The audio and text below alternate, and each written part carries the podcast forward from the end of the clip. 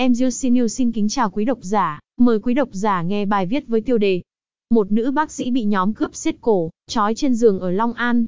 Sáng 15 tháng 8, người dân ở xã Nhật Chánh, huyện Bến Lức nghe tiếng cầu cứu liền chạy đến phòng khám, thì phát hiện nữ bác sĩ đang bị trói nằm trên giường với tư thế xiết cổ.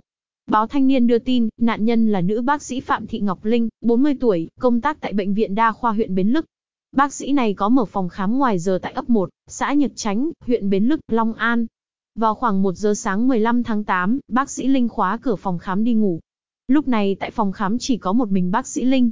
Bất ngờ, một nhóm người đập khung lam gió trước cửa, đột nhập vào bên trong, sau đó cầm hung khí khống chế, lấy dây xiết cổ và trói bác sĩ trên giường. Sợ cướp manh động làm liều, bác sĩ Linh phải giả vờ ngất xỉu.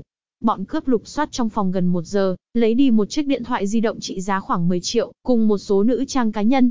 Sau đó nhóm đối tượng kéo cửa chính lại rồi bỏ đi. Nạn nhân bị trói nằm trên giường cho đến sáng. Chờ đến sáng, nghe tiếng nhà hàng xóm mở cửa hàng, bác sĩ Linh mới dám chi hô cầu cứu.